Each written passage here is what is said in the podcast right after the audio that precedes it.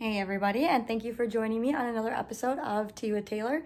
In this episode, it will be a short clip from my episode, Climate Change or a Climate Exaggeration, where I focus on how climate change policies hurt the poor. So if you're interested, take a look or listen, and if you'd like to see the full clip, go check out my other episode, Climate Change or Climate Exaggeration. As always, I appreciate you guys tuning in, and I hope to see you again soon. God bless.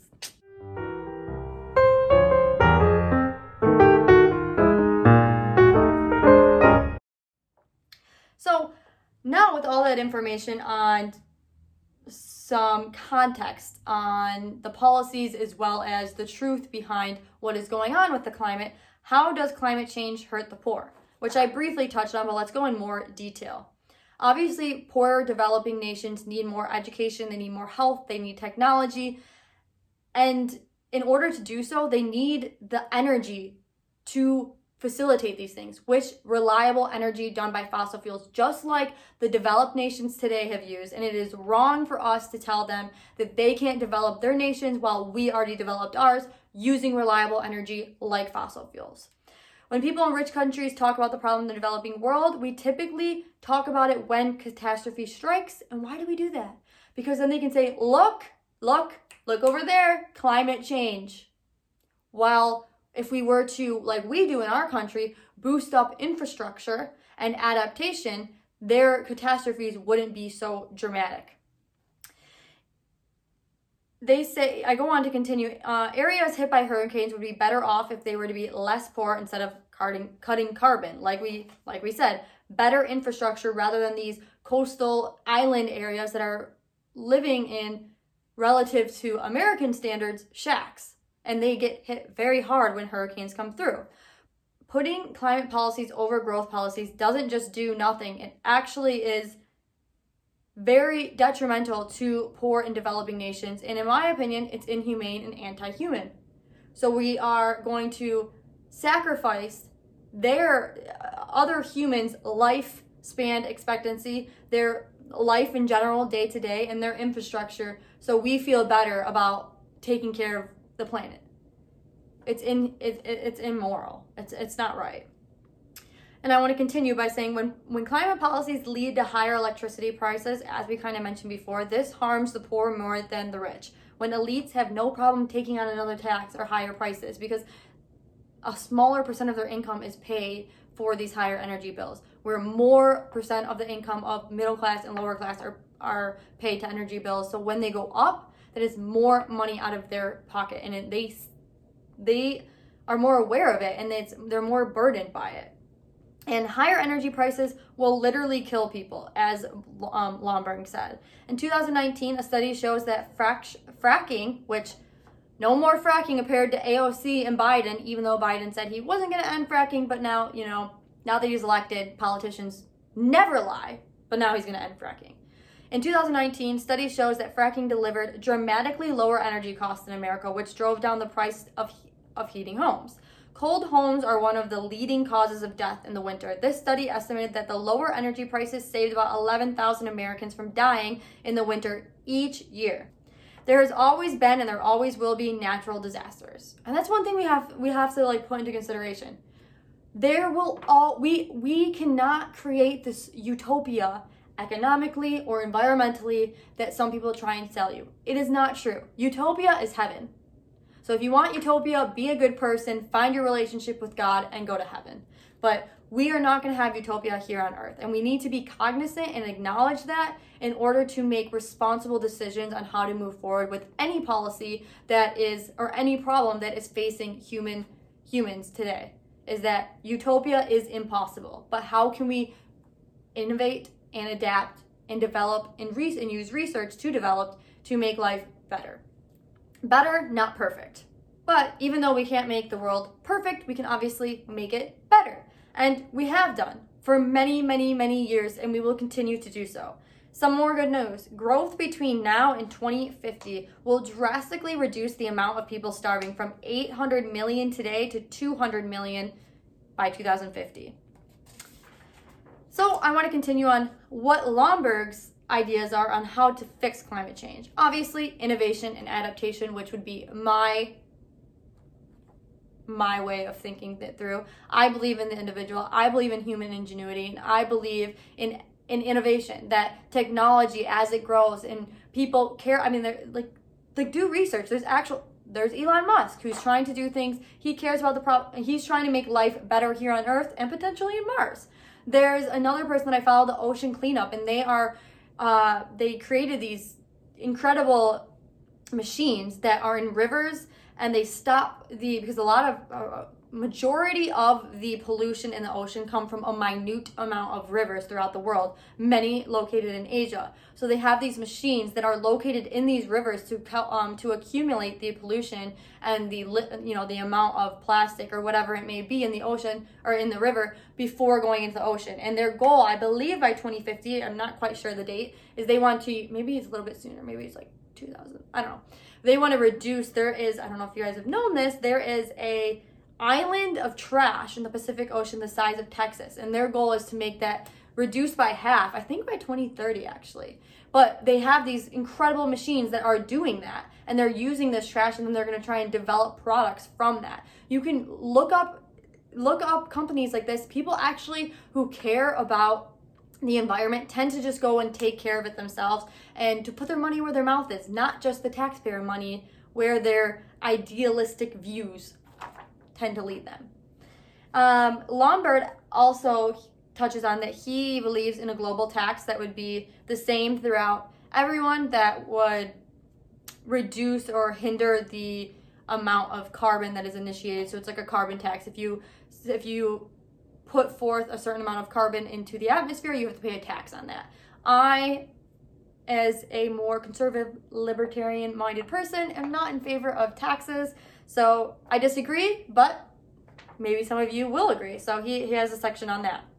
Um, as I said, adaptation when it comes to sea level rising, coastal coastal defense, and better infrastructure when it comes to flooding. I mean, there's literally nations like Holland, and he compares in the book Holland and Bangladesh who live under the sea level, and Holland tends to have less catastrophe when it comes to flooding and water because of their prosperity, and they're able to have stronger dikes and infrastructure. When you compare that to Bangladesh, they tend to have more catastrophe or, or damage done by these disasters because of they don't have the same prosperity or capabilities that Holland have. So what we really need to do is to make these, to make economies everywhere and societies everywhere more prosperous, where they can have stronger they can have stronger defense, climate defense through infrastructure, adaptation, and innovation.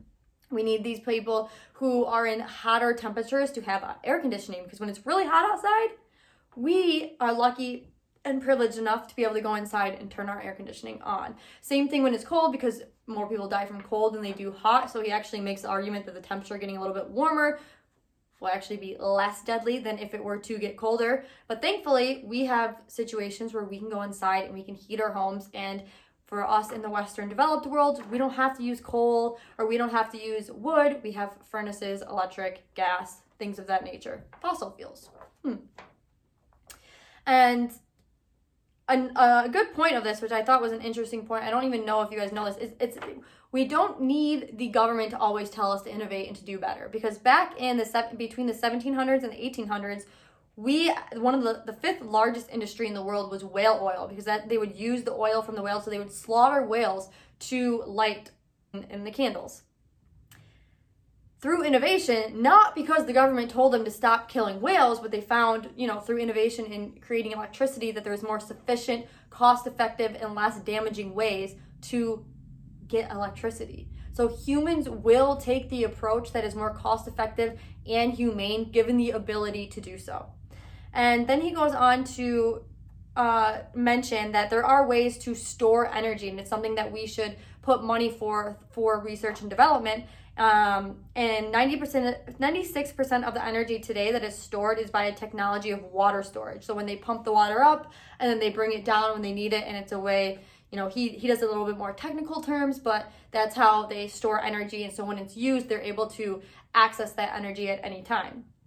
He also says investment in nuclear energy, which no one, you know, the many people in the that push for the Green New Deal, they say they want carbon cuts, they want to help the environment and more make more clean energy, yet they're against nuclear. Or is it that they're trying to cut carbon and they're trying to better the environment? Or is it that it's just they want to implement their policies, more money, more control, an ever-expanding government? I don't know, something to think about. But nuclear energy is one of, has one of the lowest death risks of any energy. It is very safe and it doesn't emit any carbon dioxide. It is expensive to develop their plants, but you know, that may be something that the cost is worth the benefit because it's energy that could be stored, it's easier, it's safer, it doesn't emit carbon, and it's dependable. Another one is, which he mentions, just putting more forth research and development. He's not saying to go on it today, but it is something that we should be cognizant of and something that we should continue to research and develop. And it's called Geoengineering Backup Plan. And this is about more sophisticated ways to alter the climate. I don't know how I feel about it, but I'm not against scientists looking into it. And stratoph- one of them is stratospheric aerosol injection, marine cloud brightening. And I'll let you read the book to have a more insightful view on what it does, but it seems that activists are more concerned with just reducing fossil fuels than they are in reducing the rise in temperatures, because otherwise they would want more access and development and research into nuclear or these geoengineering scientific ways. So in my conclusion, I just want to say that experts and politicians, like I mentioned at the beginning of my episode, and I'm going to mention again today, are never held accountable for being wrong. They don't want us to be skeptical. They just say, experts say, and you are to believe. They don't want you to double think. As I mentioned, a lot of the information that they give to us is to scare us, and it's not even accurate, honest information. It's constant state of fear, because they know when, when, when people are fearful, we look to the government to save us.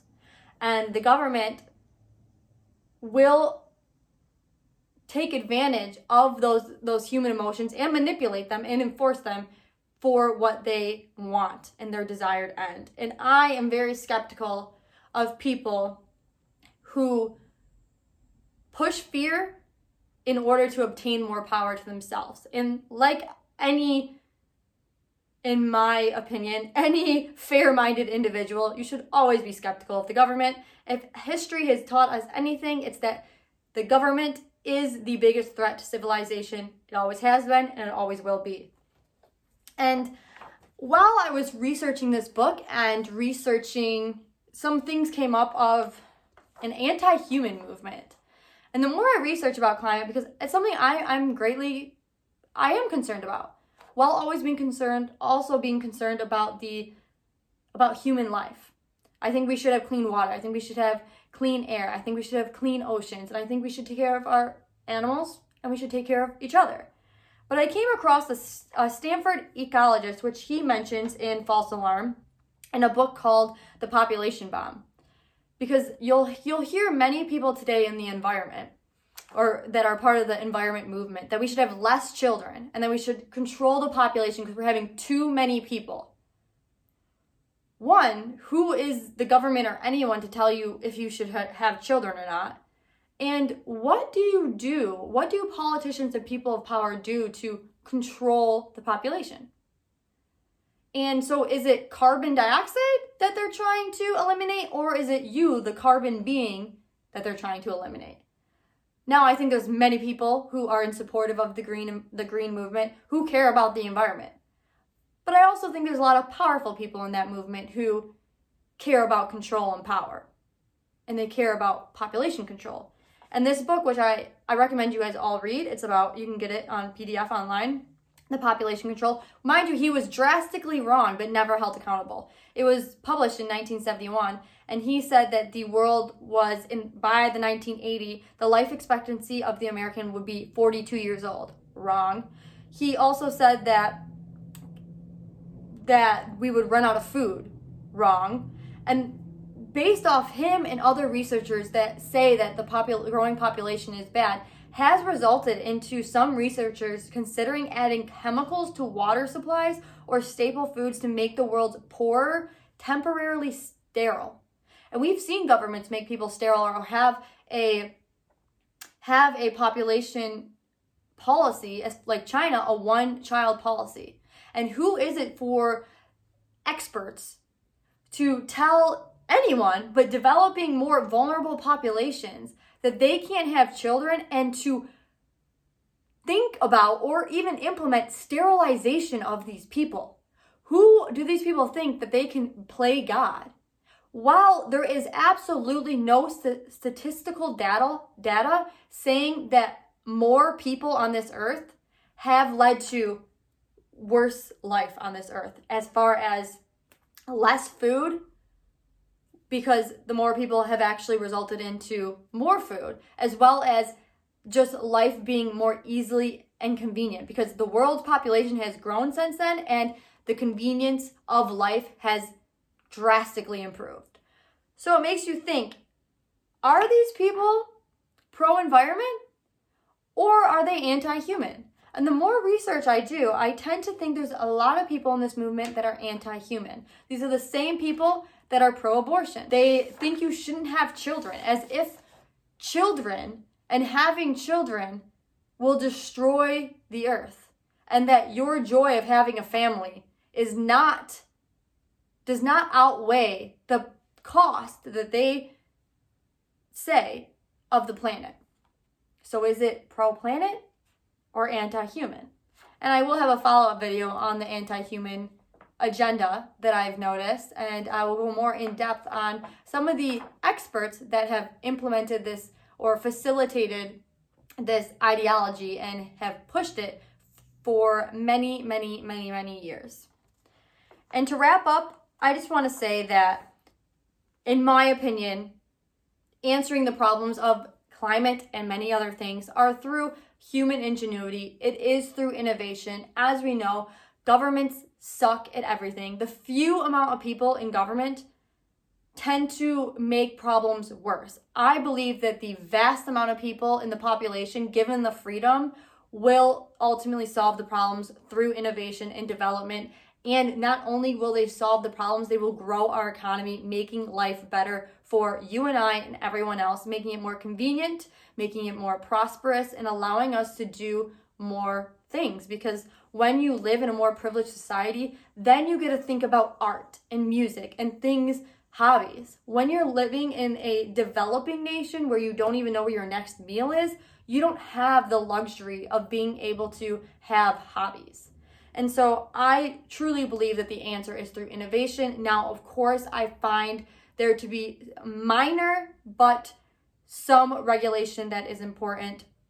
And I would say, I don't know where I fall on that, because I tend to not really be in favor of regulation, because I think the government always goes too far. And I genuinely do think, for the most part, people want a clean environment, and they want to, they, when given the opportunity, they will make the right decision to create things while having the less, as little amount of damage to the environment as possible.